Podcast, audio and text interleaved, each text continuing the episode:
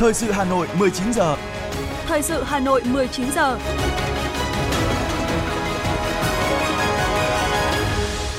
Mời quý vị và các bạn nghe chương trình Thời sự buổi tối của Đài Phát thanh Truyền hình Hà Nội với những nội dung chính sau đây. Ủy viên Bộ Chính trị, Bí thư Thành ủy Hà Nội Đinh Tiến Dũng tiếp tân đại sứ Hàn Quốc tại Việt Nam và cố vấn đặc biệt Liên minh nghị sĩ hữu nghị Nhật Việt. Hà Nội dự kiến công bố phương án hỗ trợ nạn nhân cháy trung cư mini ở Thanh Xuân trước ngày 6 tháng 11. Chậm cấp sổ đỏ, lãnh đạo thị xã Sơn Tây có nhiều chỉ đạo nóng. Trong phần tin thế giới có những tin chính. Hội nghị thượng đỉnh Liên minh châu Âu tập trung thảo luận về xung đột ở Trung Đông và hỗ trợ Ukraine. Gambia bắt đầu xét xử vụ siro ho Ấn Độ gây chết người. Sau đây là nội dung chi tiết. Thưa quý vị và các bạn, tiếp tục chương trình kỳ họp thứ 6, chiều nay thảo luận tại tổ về điều chỉnh một số nội dung của nghị quyết 53 năm 2017 của Quốc hội về báo cáo nghiên cứu khả thi dự án thu hồi đất, bồi thường, hỗ trợ tái định cư cảng hàng không quốc tế Long Thành. Các đại biểu đồng tình với việc kéo dài thời gian thực hiện dự án thu hồi đất, bồi thường, hỗ trợ tái định cư cảng hàng không quốc tế Long Thành đến hết năm 2024. Tại tổ thảo luận, Bộ trưởng Bộ Giao thông Vận tải Nguyễn Văn Thắng khẳng định chậm giải phóng mặt bằng và dạn đến năm 2024, nhưng tiến độ chung của dự án cảng hàng không Long Thành đến giờ phút này đang kiểm soát được. Theo tờ trình chính phủ kiến nghị Quốc hội cho kéo dài thời gian thực hiện dự án thu hồi đất, bồi thường hỗ trợ tái định cư cảng hàng không quốc tế Long Thành đến hết năm 2024, đồng thời kiến nghị tổng mức đầu tư dự án điều chỉnh là 19.200 tỷ đồng. Lũy kế giải ngân đến thời điểm hiện nay là gần 17 tỷ đồng. Nhu cầu vốn để tiếp tục thực hiện hoàn thành dự án là 2.500 tỷ đồng. Thảo luận tại tổ, đại diện cho đoàn đại biểu Quốc hội tỉnh Đồng Nai, nơi thực hiện dự án thu hồi đất, bồi thường hỗ trợ tái định cư cảng hàng không quốc tế Long Thành cho biết, kiến nghị Quốc hội cho kéo dài thời gian thực hiện dự án đến hết năm 2024 nhằm hoàn thiện hạ tầng kỹ thuật. Riêng việc giải phóng mặt bằng và bồi thường đến nay đã gần hoàn thiện. Đối với phần kinh phí, Ủy ban Nhân dân tỉnh Đồng Nai đã ứng trước 1.350 tỷ, chủ yếu phục vụ cho giải phóng mặt bằng. Từ thực tế khảo sát, đại biểu Quản Minh Cường, trưởng đoàn đại biểu Quốc hội tỉnh Đồng Nai cho biết còn những bất cập trong quá trình thực hiện. Hai năm Covid gần như là không có kiểm đếm, không có đền bù, không gì cả. Không bằng tài khóa thôi thì nó không thanh toán được nữa. Mà khi thanh toán rồi thì trên thực tế 20 năm chúng ta quy hoạch sân bay, chúng ta quy hoạch treo của đó, không biết khi nào thực hiện. Việc quản lý vô cùng khó. Dân trong 20 năm thì người ta bán chuyển nhượng, không biết là thế nào. Một luật thì không cấm, Đến bây giờ những cái việc là hiện tại là lên đến mấy nghìn đơn khiếu nại, hiện nay vẫn còn 235 đơn là không chấp nhận cái kết quả giải quyết. Mà ừ, ngồi nói đây thì đơn giản thôi, nhưng khi giải quyết đơn không được họ kiện ra tòa ngay. Đồng tình với việc kéo dài thời gian thực hiện dự án thu hồi đất, bồi thường hỗ trợ tái định cư cảng hàng không quốc tế Long Thành đến hết năm 2024. Tuy nhiên, theo đại biểu Nguyễn Lân Hiếu đoàn Bình Định, cần tính toán một cách chi tiết và sát hơn để không tiếp tục bị lỡ tiến độ tăng lên số lô phụ là 1.549 lô so với số lô chung là 2.425 lô. Như vậy là số lô phụ tăng lên coi như gần hơn 120%. Thì chính những cái khảo sát chậm, này, sai, này, không chính xác này, theo tôi đấy là chính là nguyên nhân chính cái thời gian bị chậm. Đây là một cái bài học tôi nghĩ là chúng ta phải rút kinh nghiệm rất là sâu sắc. Và đặc biệt là chúng ta cũng phải bảo đảm là từ nay đến 2024 là chúng ta lại giải quyết được đây không phải chỉ là do khu Long Thành chúng ta nghĩ tất cả các cái dự án lớn của chúng ta cần phải tính toán thật là chi tiết trong cái việc tái định cư cho người dân. Với những băn khoăn của đại biểu Quốc hội về việc chậm 3 năm đối với dự án đền bù giải phóng mặt bằng cảng hàng không quốc tế Long Thành có dẫn đến ảnh hưởng tiến độ chung của dự án, Bộ trưởng Nguyễn Văn Thắng khẳng định. À, chúng ta có thể chậm giải phóng mặt bằng à, và gia hạn tới 2024, nhưng cái tiến độ chung của dự án cảng không Long Thành sẽ đến giờ phút này chúng ta đang kiểm soát được theo như cái đánh giá cá nhân của tôi với cái trách nhiệm vừa là bộ trưởng bộ giao thông vận tải quản lý ngành quản lý nhà nước và vừa là uh, cái người mà cũng rất là sát sao đối với dự án này. Thì tôi nghĩ rằng là uh, chúng dự án tổng thể của cảng không Long Thành nếu có chậm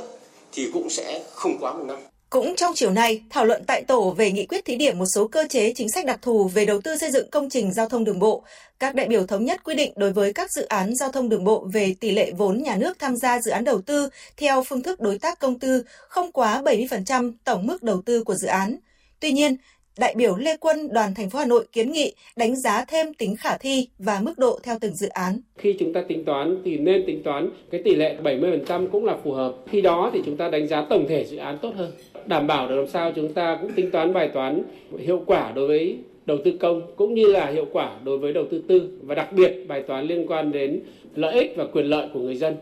bởi vì khi đó chúng ta mới tính toán được tổng thể hơn. Về các dự án giao thông đường bộ qua nhiều địa phương, dự thảo nghị quyết quy định Thủ tướng Chính phủ xem xét quyết định giao một ủy ban nhân dân cấp tỉnh làm cơ quan chủ quản, thực hiện đầu tư dự án giao thông đường bộ và sử dụng ngân sách địa phương này hỗ trợ vốn đầu tư cho địa phương khác để đầu tư thực hiện dự án. Các đại biểu cho rằng quy định như vậy tạo sự linh hoạt trong điều hành ngân sách, đáp ứng nhu cầu cấp bách của các địa phương và thuận lợi cho công tác quản lý dự án.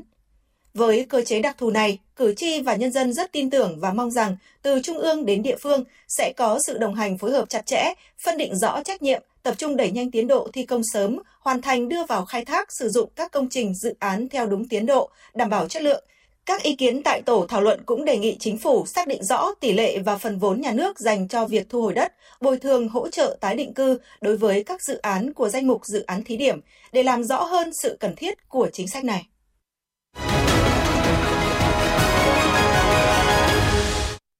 Thưa quý vị, sáng nay, Ủy viên Bộ Chính trị, Bí thư Thành ủy Hà Nội Đinh Tiến Dũng tiếp tân đại sứ Hàn Quốc tại Việt Nam Choi Yong Sam đến chào xã giao nhân dịp nhận nhiệm kỳ mới. Tại buổi tiếp, Bí thư Thành ủy Hà Nội Đinh Tiến Dũng chúc mừng đại sứ Choi Yong Sam nhận nhiệm kỳ công tác mới ở Việt Nam. Bí thư Thành ủy bày tỏ vui mừng khi ngày càng nhiều doanh nghiệp, nhà đầu tư Hàn Quốc quan tâm và mong muốn mở rộng đầu tư sản xuất tại Việt Nam nói chung và thành phố Hà Nội nói riêng. Bí thư Thành ủy Hà Nội Đinh Tiến Dũng thông tin, chính phủ đã đồng ý chuyển giao khu công nghệ cao Hòa Lạc từ Bộ Khoa học và Công nghệ về Hà Nội. Đây là khu công nghệ lớn và Hà Nội có những chính sách hỗ trợ cho doanh nghiệp, thu hút sự quan tâm cũng như những dự án lớn của các nhà đầu tư nước ngoài, trong đó có Hàn Quốc.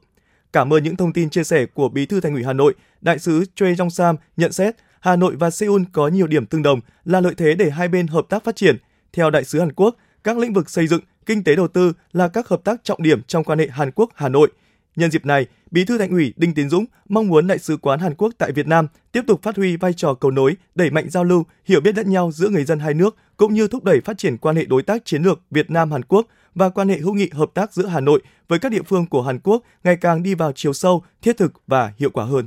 Cùng ngày, Ủy viên Bộ Chính trị, Bí thư Thành ủy Hà Nội Đinh Tiến Dũng đã có cuộc làm việc với ông Takebe Tisutomo, cố vấn đặc biệt Liên minh nghị sĩ hữu nghị Nhật Việt. Cùng dự có Ủy viên Ban Thường vụ Thành ủy, Phó Chủ tịch Ủy ban nhân dân thành phố Hà Nội Nguyễn Trọng Đông, đại sứ Nhật Bản tại Việt Nam Taikyo Yamada và đại diện các sở ban ngành của thành phố. Tại cuộc làm việc, Đại sứ Nhật Bản tại Việt Nam Takeo Yamada đánh giá Hà Nội là đối tác quan trọng của doanh nghiệp Nhật Bản, đồng thời đưa ra một số đề xuất trao đổi, trong đó có dự án thành phố thông minh đã được chính quyền Hà Nội quan tâm hỗ trợ để doanh nghiệp Nhật Bản hoàn thiện những thủ tục liên quan đến mục đích sử dụng đất. Ghi nhận những đóng góp của cố vấn đặc biệt Liên minh nghị sĩ hữu nghị Nhật Việt và đại sứ Takio Yamada, Bí thư Thành ủy Đinh Tiến Dũng chỉ đạo các cơ quan liên quan tháo gỡ và thúc đẩy những dự án trên nhanh chóng được hoàn thiện. Bí thư Thành ủy Hà Nội hy vọng với vai trò và tầm ảnh hưởng của mình, cố vấn đặc biệt Liên minh nghị sĩ hữu nghị Việt Nhật Takebe Tsutomo sẽ tiếp tục phát huy vai trò cầu nối hữu nghị, thúc đẩy phát triển quan hệ đối tác chiến lược sâu rộng Việt Nam Nhật Bản và quan hệ hữu nghị hợp tác giữa Hà Nội với các địa phương của Nhật Bản ngày càng đi vào chiều sâu, thiết thực và hiệu quả hơn. Sáng nay, Ban tổ chức Trung ương tổ chức hội nghị trực tuyến góp ý vào dự thảo của Ban Bí thư về chức năng, nhiệm vụ, quyền hạn, cơ cấu tổ chức, mối quan hệ của Đảng đoàn, Ban cán sự Đảng cấp tỉnh. Đồng chí Nguyễn Quang Dương, Ủy viên Trung ương Đảng, Phó trưởng Ban tổ chức Trung ương chủ trì hội nghị. Ủy viên Trung ương Đảng, Phó Bí thư Thường trực Thành ủy Nguyễn Thị Tuyến dự hội nghị. Phát biểu tại hội nghị, Phó Bí thư Thường trực Thành ủy Nguyễn Thị Tuyến cho biết, từ thực tiễn của Đảng bộ thành phố Hà Nội, thành phố tham gia đóng góp một số nội dung trong đó, thành phố kiến nghị Ban Bí thư quy định rõ chức năng, nhiệm vụ, quyền hạn, cơ cấu tổ chức, mối quan hệ công tác của Đảng đoàn Hội đồng Nhân dân, Mặt trận Tổ quốc, tổ chức chính trị, xã hội, Liên hiệp các hội khoa học kỹ thuật, Hội Liên hiệp Văn học nghệ thuật, các hội quần chúng cấp tỉnh do Đảng, Nhà nước giao nhiệm vụ, Ban cán sự Đảng, Ủy ban Nhân dân, Tòa án Nhân dân, Viện Kiểm sát Nhân dân đề nghị xem xét bổ sung về thẩm quyền, trách nhiệm của các ủy viên Ban cán sự Đảng, Ủy ban Nhân dân thành phố là Giám đốc Sở Nội vụ, Tránh Văn phòng Ủy ban Nhân dân thành phố. Sáng nay tại Hà Nội, hội nghị giao ban quý 3 năm 2023, Ban chỉ đạo chương trình số 08 của Thành ủy Hà Nội về phát triển hệ thống an sinh xã hội, nâng cao phúc lợi xã hội, chất lượng cuộc sống của nhân dân thủ đô giai đoạn 2021-2025 đã được tổ chức. Phó Bí thư Thành ủy, Chủ tịch Hội đồng nhân dân thành phố Hà Nội Nguyễn Ngọc Tuấn, trưởng ban chỉ đạo chương trình số 08 chủ trì hội nghị. Ghi nhận những điểm nhấn ấn tượng về kết quả công tác 9 tháng, đồng chí Nguyễn Ngọc Tuấn yêu cầu các thành viên ban chỉ đạo tập trung chỉ đạo thực hiện quyết liệt các nhiệm vụ giải pháp để hoàn thành các chỉ tiêu chương trình số 08 của thành ủy theo kế hoạch năm 2023, đặc biệt là các nội dung chỉ tiêu còn khó khăn vướng mắc, phần đấu có thêm nhiều chỉ tiêu hoàn thành sớm so với kế hoạch giai đoạn 2021-2025, bảo đảm hiệu quả, thực chất.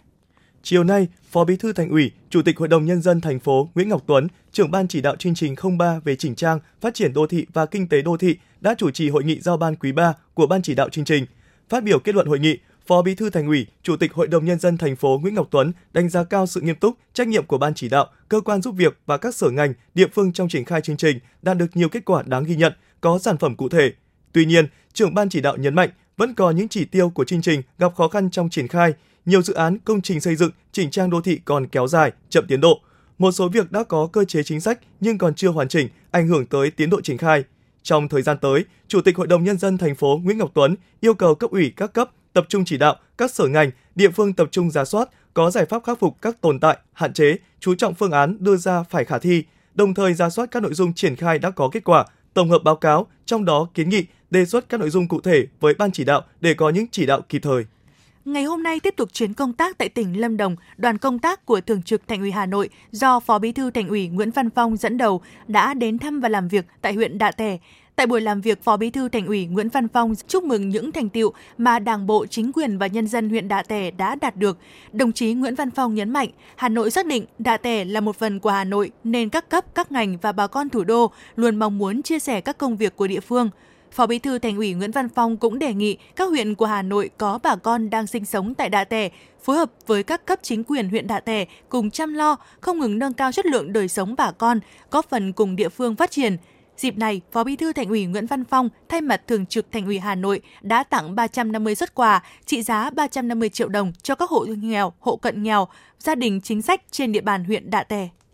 Nằm trong chương trình diễn tập khu vực phòng thủ năm 2023, sáng nay tại xã Văn Đức, huyện Gia Lâm tổ chức thực binh ban chiến đấu với đề mục Đại đội bộ binh vận động tiến công địch, vu hồi đường sông khu vực xã Văn Đức. Phó Chủ tịch Thường trực Ủy ban nhân dân thành phố Lê Hồng Sơn và Trung tướng Nguyễn Quốc Duyệt, Tư lệnh Bộ Tư lệnh Thủ đô dự và chỉ đạo chương trình. Cuộc diễn tập lần này là dịp để nâng cao trình độ, năng lực lãnh đạo của cấp ủy Đảng, chỉ đạo, quản lý, điều hành của chính quyền, trình độ huấn luyện sẵn sàng chiến đấu, hiệp đồng giữa các cấp trong vận hành cơ chế, xử trí tình huống về quốc phòng an ninh khi có tình huống xảy ra trên địa bàn. Ngày hôm nay, Phó Chủ tịch Ủy ban nhân dân thành phố Hà Nội Dương Đức Tuấn đã có buổi tiếp ông Nghiêm Giới Hòa, Chủ tịch Tập đoàn Xây dựng Thái Bình Dương Trung Quốc. Tại buổi tiếp, Chủ tịch Tập đoàn Xây dựng Thái Bình Dương đã thông tin khái quát một số thành tiệu gần đây của tập đoàn tại khu vực và trên thế giới, nhấn mạnh uy tín và năng lực của tập đoàn, mong muốn trên nền tảng đó có thể hợp tác với Hà Nội trong các dự án phát triển hạ tầng tiềm năng bày tỏ vui mừng trước thiện chí hợp tác từ phía lãnh đạo tập đoàn xây dựng Thái Bình Dương, Phó Chủ tịch Ủy ban nhân dân thành phố Hà Nội Dương Đức Tuấn khẳng định, trong bối cảnh quan hệ Việt Nam Trung Quốc đang phát triển ngày càng tốt đẹp, thủ đô Hà Nội luôn mong muốn mở rộng hợp tác, chào đón các doanh nghiệp đối tác Trung Quốc tới đầu tư, hoạt động vì lợi ích chung của hai bên. Sáng nay, đoàn giám sát số 1 của Hội đồng Nhân dân thành phố do Phó Chủ tịch Thường trực Hội đồng Nhân dân thành phố Phùng Thị Hồng Hà làm trưởng đoàn đã làm việc với Sở Nông nghiệp và Phát triển Nông thôn về việc thực hiện kế hoạch đầu tư công trung hạn và các công trình trọng điểm giai đoạn 2021-2025. Tại buổi làm việc, trưởng đoàn giám sát cho rằng vai trò tổng tư lệnh trong lĩnh vực nông nghiệp của Sở thời gian qua thực hiện chưa rõ nét, chưa bật lên được vai trò tham mưu cho Ủy ban nhân dân thành phố điều hòa, phân công, bố trí các dự án trong lĩnh vực nông nghiệp. Đặc biệt, Sở được giao làm nhiệm vụ chủ đầu tư hai dự án trọng điểm là trạm bơm tiêu Yên Nghĩa và dự án tiếp nước cải tạo khôi phục sông Tích được thành phố chỉ đạo quyết liệt nhưng hiện nay vẫn không còn nhiều chuyển biến. Trong đó, nguyên nhân chính hiện nay là còn hơn 1,3 ha chưa giải phóng mặt bằng do nhiều lý do, có trách nhiệm của Ủy ban nhân dân quận Hà Đông, Sở Xây dựng trong bố trí tái định cư. Vì thế, các đơn vị cần có giải pháp để hoàn thành theo kế hoạch.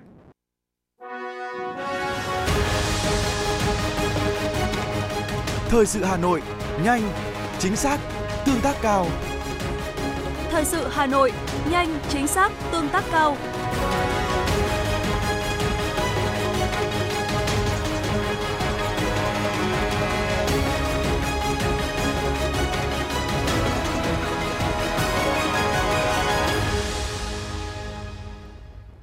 Thưa quý vị, ngày hôm nay tại hội nghị giao ban quý 3 năm 2023, Ban chỉ đạo chương trình số 08 của Thành ủy Hà Nội về phát triển hệ thống an sinh xã hội, nâng cao phúc lợi xã hội, chất lượng cuộc sống của nhân dân thủ đô giai đoạn 2021-2025 Chủ tịch Ủy ban Mặt trận Tổ quốc Việt Nam thành phố Hà Nội Nguyễn Lan Hương đã thông tin về kế hoạch hỗ trợ nạn nhân trong vụ cháy trung cư mini ở Thanh Xuân. Theo Chủ tịch Ủy ban Mặt trận Tổ quốc Việt Nam thành phố Nguyễn Lan Hương, tính đến cuối tháng 9 năm 2023, tổng số tiền Ủy ban Mặt trận Tổ quốc Việt Nam ba cấp của Hà Nội tiếp nhận từ các tổ chức, tập thể, cá nhân ủng hộ nạn nhân vụ hỏa hoạn là 112 tỷ đồng, trong đó có khoảng 6 tỷ đồng chi cho các hoạt động hỗ trợ khẩn cấp, giúp nạn nhân ổn định nơi ăn trốn ở, nhu yếu phẩm, trang thiết bị sinh hoạt – Ủy ban Mặt trận Tổ quốc Việt Nam thành phố Hà Nội dự kiến sẽ công bố phương án hỗ trợ nạn nhân vụ cháy trung cư mini ở quận Thanh Xuân trước ngày 6 tháng 11. Ngay khi phương án phân phối nguồn hỗ trợ được thông qua, việc hỗ trợ sẽ được công khai và thực hiện chi trả ngay. Liên quan đến vụ hỏa hoạn tại xã Tứ Hiệp, huyện Thanh Trì, Hà Nội, làm 4 người trong một gia đình thương vong, Ngày hôm nay, lãnh đạo Mặt trận Tổ quốc Việt Nam thành phố Hà Nội, huyện Thanh Trì và các đoàn thể đã đến thăm hỏi, động viên và trao hỗ trợ gia đình anh Mai Văn Yên, sinh năm 1988, quê Nam Định, nạn nhân duy nhất còn sống sau vụ cháy. Tại Viện Bỏng Quốc gia, đoàn đã động viên anh Mai Văn Yên và gia đình trao hỗ trợ hơn 60 triệu đồng giúp anh điều trị vết thương, vượt qua khó khăn, sớm ổn định cuộc sống. Sáng nay, Thị ủy, Hội đồng Nhân dân, Ủy ban Nhân dân, Ủy ban Mặt trận Tổ quốc Việt Nam thị xã Sơn Tây tổ chức hội nghị đối thoại giữa người đứng đầu cấp ủy chính quyền thị xã với Mặt trận Tổ quốc, các tổ chức chính trị xã hội và đại diện nhân dân trên địa bàn năm 2023. Tại hội nghị đối thoại, đại biểu ở cấp phường nêu ý kiến liên quan đến công tác cấp sổ đỏ còn chậm, chưa được chính quyền và cơ quan chức năng hướng dẫn cụ thể. Trên cơ sở ý kiến của công dân, Chủ tịch Ủy ban nhân dân thị xã Sơn Tây Ngô Đình Ngũ chỉ đạo lãnh đạo các phòng chức năng, các xã phường giải thích trả lời cụ thể những vấn đề công dân nêu, trực tiếp hướng dẫn công dân tại hội nghị. Đối với công tác cấp giấy chứng nhận quyền sử dụng đất, tức sổ đỏ lần đầu, thị xã tiếp nhận 168 lượt hồ sơ, đã ký ban hành 85 giấy chứng nhận, đang thẩm định 38 hồ sơ. Phát biểu tại hội nghị, Bí thư thị ủy Sơn Tây Trần Anh Tuấn yêu cầu Ủy ban nhân dân thị xã, các xã, phường nâng cao hơn nữa trách nhiệm trong giải quyết, hướng dẫn nhân dân thực hiện thủ tục hồ sơ liên quan đến việc cấp sổ đỏ nhằm tháo gỡ dứt điểm từng vụ việc. Đồng chí cũng đề nghị tại các buổi đối thoại, lãnh đạo Ủy ban nhân dân xã, phường phải trực tiếp trả lời những nội dung nhân dân kiến nghị, thắc mắc, bức xúc. Ủy ban nhân dân quận Long Biên vừa tổ chức trao giải thưởng cho các tác giả cuộc thi sáng tác biểu trưng logo quận Long Biên. Vượt qua 374 bài dự thi, giải thưởng chiến thắng đã thuộc về tác giả Bùi Bảo Đạt với phương án Dòng chảy khởi sắc dấu ấn Long Biên. Cuộc thi sáng tác biểu trưng logo quận Long Biên do Ủy ban nhân dân quận Long Biên phối hợp với tạp chí kiến trúc Hội Kiến trúc sư Việt Nam tổ chức nằm trong chuỗi các sự kiện chào mừng 20 năm của quận ủy quận Long Biên – Phát động ngày 24 tháng 5 năm 2023, cuộc thi đã nhận được sự tham gia và hưởng ứng nhiệt tình của các tác giả là kiến trúc sư, họa sĩ, nhà điêu khắc, sinh viên chuyên ngành kiến trúc mỹ thuật trên toàn quốc. Tiếp tục thông tin liên quan đến tình hình xử lý sự việc video clip ghi lại cảnh một nhóm học sinh đánh một nam sinh trường Trung học cơ sở Đại Đồng, huyện Thạch Thất đăng trên mạng xã hội ngày 25 tháng 10. Ngày hôm nay, đại diện Sở Giáo dục và Đào tạo Hà Nội cho biết đơn vị đã có văn bản gửi Phòng Giáo dục và Đào tạo huyện Thạch Thất. Sở yêu cầu Phòng Giáo dục và Đào tạo huyện Thạch Thất khẩn trương kiểm tra, xác minh, làm rõ sự việc, nghiêm túc rút kinh nghiệm và xử lý nghiêm nếu có vi phạm, tăng cường chỉ đạo quản lý xây dựng văn hóa học đường, phối hợp chặt chẽ giữa nhà trường với gia đình, kịp thời nắm bắt các hoạt động, không để xảy ra các vụ việc làm ảnh hưởng tới uy tín công tác giáo dục của nhà trường. Liên quan đến sự việc này, Ủy ban nhân dân huyện Thạch Thất cũng đã yêu cầu kiểm điểm trách nhiệm của ban giám hiệu nhà trường khi để xảy ra sự việc không giải quyết dứt điểm. Tiếng hát Hà Nội 2023, cuộc thi với format mới và sự đầu tư nghiêm túc về chất lượng cho các thí sinh. Được chọn lọc từ hơn 500 thí sinh đăng ký dự thi tiếng hát Hà Nội qua các vòng sơ khảo, bán kết, 12 thí sinh lọt vào đêm chung kết tiếp tục tranh tài ở ba dòng nhạc, thính phòng, dân gian và nhạc nhẹ để tìm ra gương mặt xuất sắc với giải nhất trị giá 200 triệu đồng. Đêm chung kết tiếng hát Hà Nội 2023 sẽ được truyền hình trực tiếp trên kênh 1 phát thanh FM 96 MHz và các nền tảng số của Đài Hà Nội từ 20 giờ ngày 28 tháng 10 tại Cung văn hóa hữu nghị Việt Xô. Kính mời quý vị cùng theo dõi. Thưa quý vị và các bạn, vượt qua nhiều tài năng âm nhạc, 12 gương mặt thí sinh xuất sắc nhất của cuộc thi Tiếng hát Hà Nội sẽ góp mặt trong đêm chung kết tối mai ngày 28 tháng 10. Trải qua các vòng thi, dàn thí sinh tài năng được đánh giá là có sự đột phá và lột xác, thể hiện sự chuyên nghiệp, nghiêm túc và sáng tạo trong các tiết mục dự thi.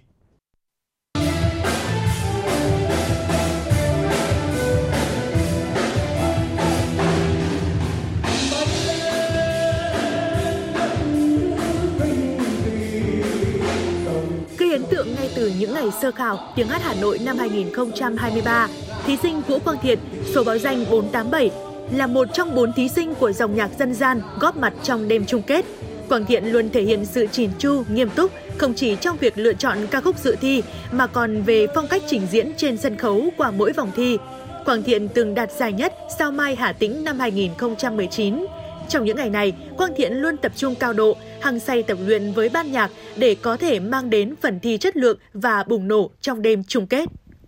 Đến vòng chung kết là mình đã chuẩn bị rất là kỳ công. À, ngay từ từ khi được ban tổ chức báo là mình đã được à, lọt vào danh sách à, diễn đêm chung kết thì mình đã cấp tốc à, chuẩn bị từ trang phục à, rồi à, vũ đạo cũng như vũ đoàn rồi à, nhạc công rồi à, gửi cả à, cái phần tổng phổ của mình cho các à, nhạc sĩ à, nghe và nhận xét cũng như là gửi cho những anh chị có chuyên môn để nhận xét cho mình, để mình rút ra được cái kinh nghiệm là mình làm thế nào để cái ca khúc của mình hay nhất ừ, và chạm đến trái tim khán giả nhiều nhất.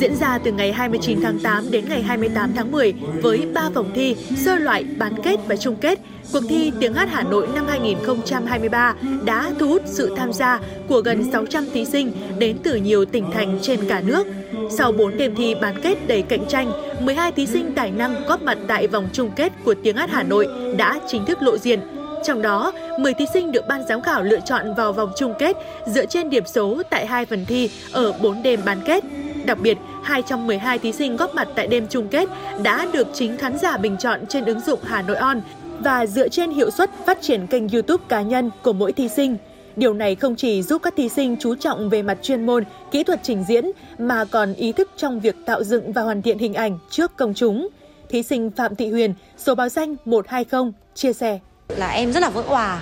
và xúc động. Xúc động vì sao? Vì đây là cuộc thi lần đầu tiên mình tham gia. Và xúc động vì là lần này cuộc thi tiếng hát Hà Nội rất là nhiều thí sinh tốt. Đều ừ, các dòng nhạc đều có những thí sinh rất là mạnh, mà mình rất là may mắn à, được lọt vào vòng chung kết. Đấy là một niềm ờ, hãnh diện và mình nghĩ rằng mình cần cố gắng hơn nhiều. Thí sinh trở thành quán quân tiếng hát Hà Nội năm 2023 không chỉ có thế mạnh của một dòng nhạc nhất định, mà còn là người thể hiện hay nhất các bài hát về Hà Nội – bởi vậy, đấu trường âm nhạc năm nay được đánh giá là màn cạnh tranh khốc liệt giữa các tài năng âm nhạc mang nhiều màu sắc khác nhau. Không chỉ chú trọng đến chất lượng chuyên môn, Tiếng hát Hà Nội 2023 là minh chứng cho việc lắng nghe xu thế để đổi mới. Đây cũng là mục tiêu mà Đài Hà Nội hướng tới. Các thí sinh đoạt giải sau cuộc thi sẽ có cơ hội tham gia biểu diễn tại các sự kiện văn hóa nghệ thuật lớn của Hà Nội – những thí sinh đạt ngôi vị cao tại cuộc thi sẽ có cơ hội tham gia các chương trình nghệ thuật trên sóng phát thanh và truyền hình Hà Nội, các sự kiện nghệ thuật trong các dịp kỷ niệm, dịp lễ lớn của thành phố. Chúc top 12 vòng chung kết tiếng hát Hà Nội năm 2023 sẽ đạt được phong thái biểu diễn tốt nhất, có thể chạm tay tới ước mơ ngôi vị cao nhất tại đêm chung kết ngày 28 tháng 10.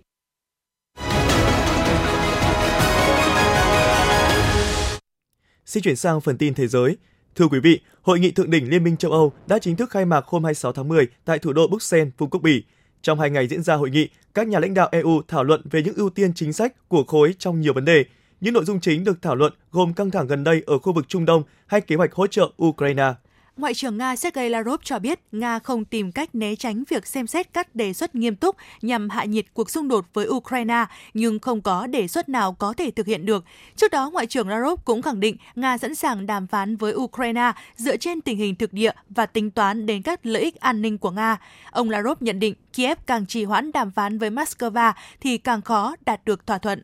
Ngoại trưởng Trung Quốc Vương Nghị đang ở thăm Mỹ đã gặp người đồng cấp Antony Blinken tại Washington vào ngày 26 tháng 10 theo giờ địa phương. Ông kêu gọi hai bên không chỉ nối lại đối thoại mà còn cần đối thoại sâu sắc và toàn diện. Theo ông Vương Nghị, là hai nước lớn, Trung Quốc và Mỹ có những bất đồng, mâu thuẫn nhưng cũng có những lợi ích chung quan trọng và những thách thức cần cùng nhau ứng phó. Ông nhấn mạnh, để đạt được mục tiêu này, hai nước cần đối thoại, không chỉ nối lại đối thoại mà còn phải đối thoại sâu sắc và toàn diện. Theo hãng tin Yonhap, giới chức Hàn Quốc ngày hôm nay thông báo nước này và Mỹ đã tiến hành cuộc tập trận quân sự chung quy mô lớn nhằm nâng cao năng lực ứng phó trước các mối đe dọa. Tham gia tập trận có hơn 5.400 binh sĩ Hàn Quốc và Mỹ, cùng khoảng 300 khẩu pháo. Nội dung tập trận tập trung vào việc huấn luyện quân đội tấn công pháo binh của đối phương, đồng thời chuẩn bị chống lại các vụ bắn pháo bất ngờ có thể xảy ra. Ngày hôm nay, Cơ quan Dịch vụ Biên giới Canada CBSA đã ban bố cảnh báo nguy hiểm đối với lực lượng đóng quân dọc khu vực biên giới giữa nước này và Mỹ sau hai vụ xả súng xảy ra tại thành phố Lewiston, bang Maine của Mỹ. Theo CBSA, cơ quan này đang phối hợp với các cơ quan thực thi pháp luật trong nước và Mỹ để bảo vệ biên giới Canada trước mọi nguy cơ hay âm mưu xâm nhập trái phép. Tỷ giá đồng yên ngày 26 tháng 10 giảm dưới mốc nhạy cảm 150 yên đổi 1 đô la Mỹ. Tỷ giá này một lần nữa làm tăng khả năng chính phủ Nhật Bản can thiệp vào thị trường tiền tệ, đồng thời gia tăng sức ép lên ngân hàng trung ương Nhật Bản dịch chuyển khỏi chính sách tiền tệ siêu nới lỏng. Một tòa án cấp cao ở Gambia đã mở các thủ tục tố tụng pháp lý liên quan đến cái chết của hàng chục trẻ em vào năm 2022. Các trẻ nói trên đã thiệt mạng sau khi uống thuốc siro ho do công ty dược phẩm Maiden Pharmaceutical của Ấn Độ sản xuất. Theo các quan chức y tế Gambia, ít nhất 70 trẻ em sử dụng thuốc không kê đơn đã thiệt mạng vì tổn thương thận vào năm 2022, gây phẫn nộ ở quốc gia 2,5 triệu dân này. Trung tâm Nghiên cứu Khoa học Địa chất của Đức cho biết một trận động đất có độ lớn 5,3 độ đã xảy ra tại khu vực Sumba, Indonesia ngày hôm nay. Trận động đất có độ sâu chấn tiêu là 52 km. Indonesia thường xuyên chứng kiến động đất do nằm ở vành đai lửa Thái Bình Dương. Tháng 11 năm 2022, trận động đất có độ lớn 5,6 đã làm hơn 600 người thiệt mạng tại đảo Java.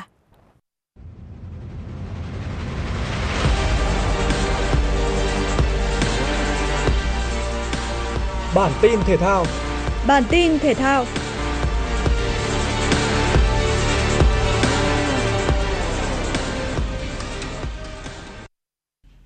Đội tuyển bóng đá nữ Việt Nam có sự khởi đầu không suôn sẻ tại vòng loại thứ hai Olympic Paris 2024. Trong trận giao quân ở bảng C gặp đội tuyển Uzbekistan, các cô gái của chúng ta đã phải nhận bàn thua ở phút 31 sau pha dứt điểm chính xác từ tiền đạo Dio Racon. Trước đối thủ không quá mạnh, song đội tuyển nữ Việt Nam bất lực trong việc ghi bàn. Dù chơi khá tốt và có những thời điểm ép sân trong hiệp 2. Kết quả cuối cùng là 1-0 nghiêng về Uzbekistan. Tài năng trẻ của Bia Việt Nam Chiêm Hồng Thái đã tạo nên cơn địa chấn ở lượt trận đầu tiên vòng 1-16 giải vô địch thế giới Carom Ba Bang được tổ chức tại thành phố Wegen, Hà Lan. Trong một ngày trói sáng, Hồng Thái đã bất ngờ đánh bại Marco Zanetti, cầu thủ số 1 thế giới hiện tại. Anh cần 20 đường cơ để hạ đối thủ với tỷ số cách biệt 40-25. Một trận đấu đáng chú ý khác là cuộc đối đầu giữa hai tay cơ Việt Nam Trần Quyết Chiến và Nguyễn Trần Thanh Tự. Bằng kinh nghiệm và bản lĩnh, Trần Quyết Chiến đã vượt qua người đồng hương với tỷ số 40-36. Cầu thủ số 1 Việt Nam đang quyết tâm bảo vệ chức vô thế giới Bia Karom Babang. Câu lạc bộ Liverpool đã giành chiến thắng đậm 5-1 trước đại diện đến từ Pháp Toulouse trong trận đấu thuộc bảng E Europa League 2023-2024. Năm bàn thắng của đội chủ sân Anfield được ghi bởi 5 cầu thủ khác nhau là Sota, Endo, Nunez, Gravenbeck và Mohamed Salah. Liverpool tiếp tục duy trì thành tích toàn thắng qua 3 trận và dẫn đầu bảng với 9 điểm. Mặc dù chơi thất thường ở Serie A, nhưng AS Roma vẫn đang thành công tại Europa League. Các học trò của huấn luyện viên Jose Mourinho vừa có chiến thắng nhẹ nhàng 2-0 trước Slavia Praha của Cộng hòa Séc. Tiền đạo Lukaku tiếp tục nổ súng anh góp một bàn trong trận thắng này của đại diện Italia. AS Roma đang giữ ngôi đầu bảng G được 9 điểm. Cũng có thành tích toàn thắng sau 3 trận, còn có Bayer Leverkusen.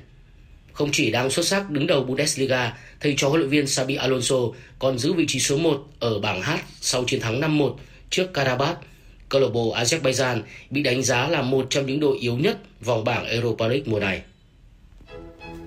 Dự báo thời tiết đêm nay và ngày mai, khu vực trung tâm thành phố Hà Nội nhiều mây, đêm có mưa vài nơi, ngày có lúc có mưa, mưa rào và có nơi có rông. Trong mưa rông có khả năng xảy ra lốc, xét và gió giật mạnh, gió đông bắc cấp 2, nhiệt độ cao nhất từ 29 đến 31 độ, nhiệt độ thấp nhất từ 25 đến 27 độ. Quý vị và các bạn vừa nghe chương trình thời sự của Đài Phát thanh Truyền hình Hà Nội, chỉ đạo nội dung Nguyễn Kim Khiêm, chỉ đạo sản xuất Nguyễn Tiến Dũng, chịu trách nhiệm tổ chức sản xuất Xuân Luyến, đạo diễn Kim Oanh, phát thanh viên Hoàng Long Thúy Hằng cùng kỹ thuật viên Duy Anh thực hiện. Hẹn gặp lại quý vị và các bạn trong các chương trình thời sự sau.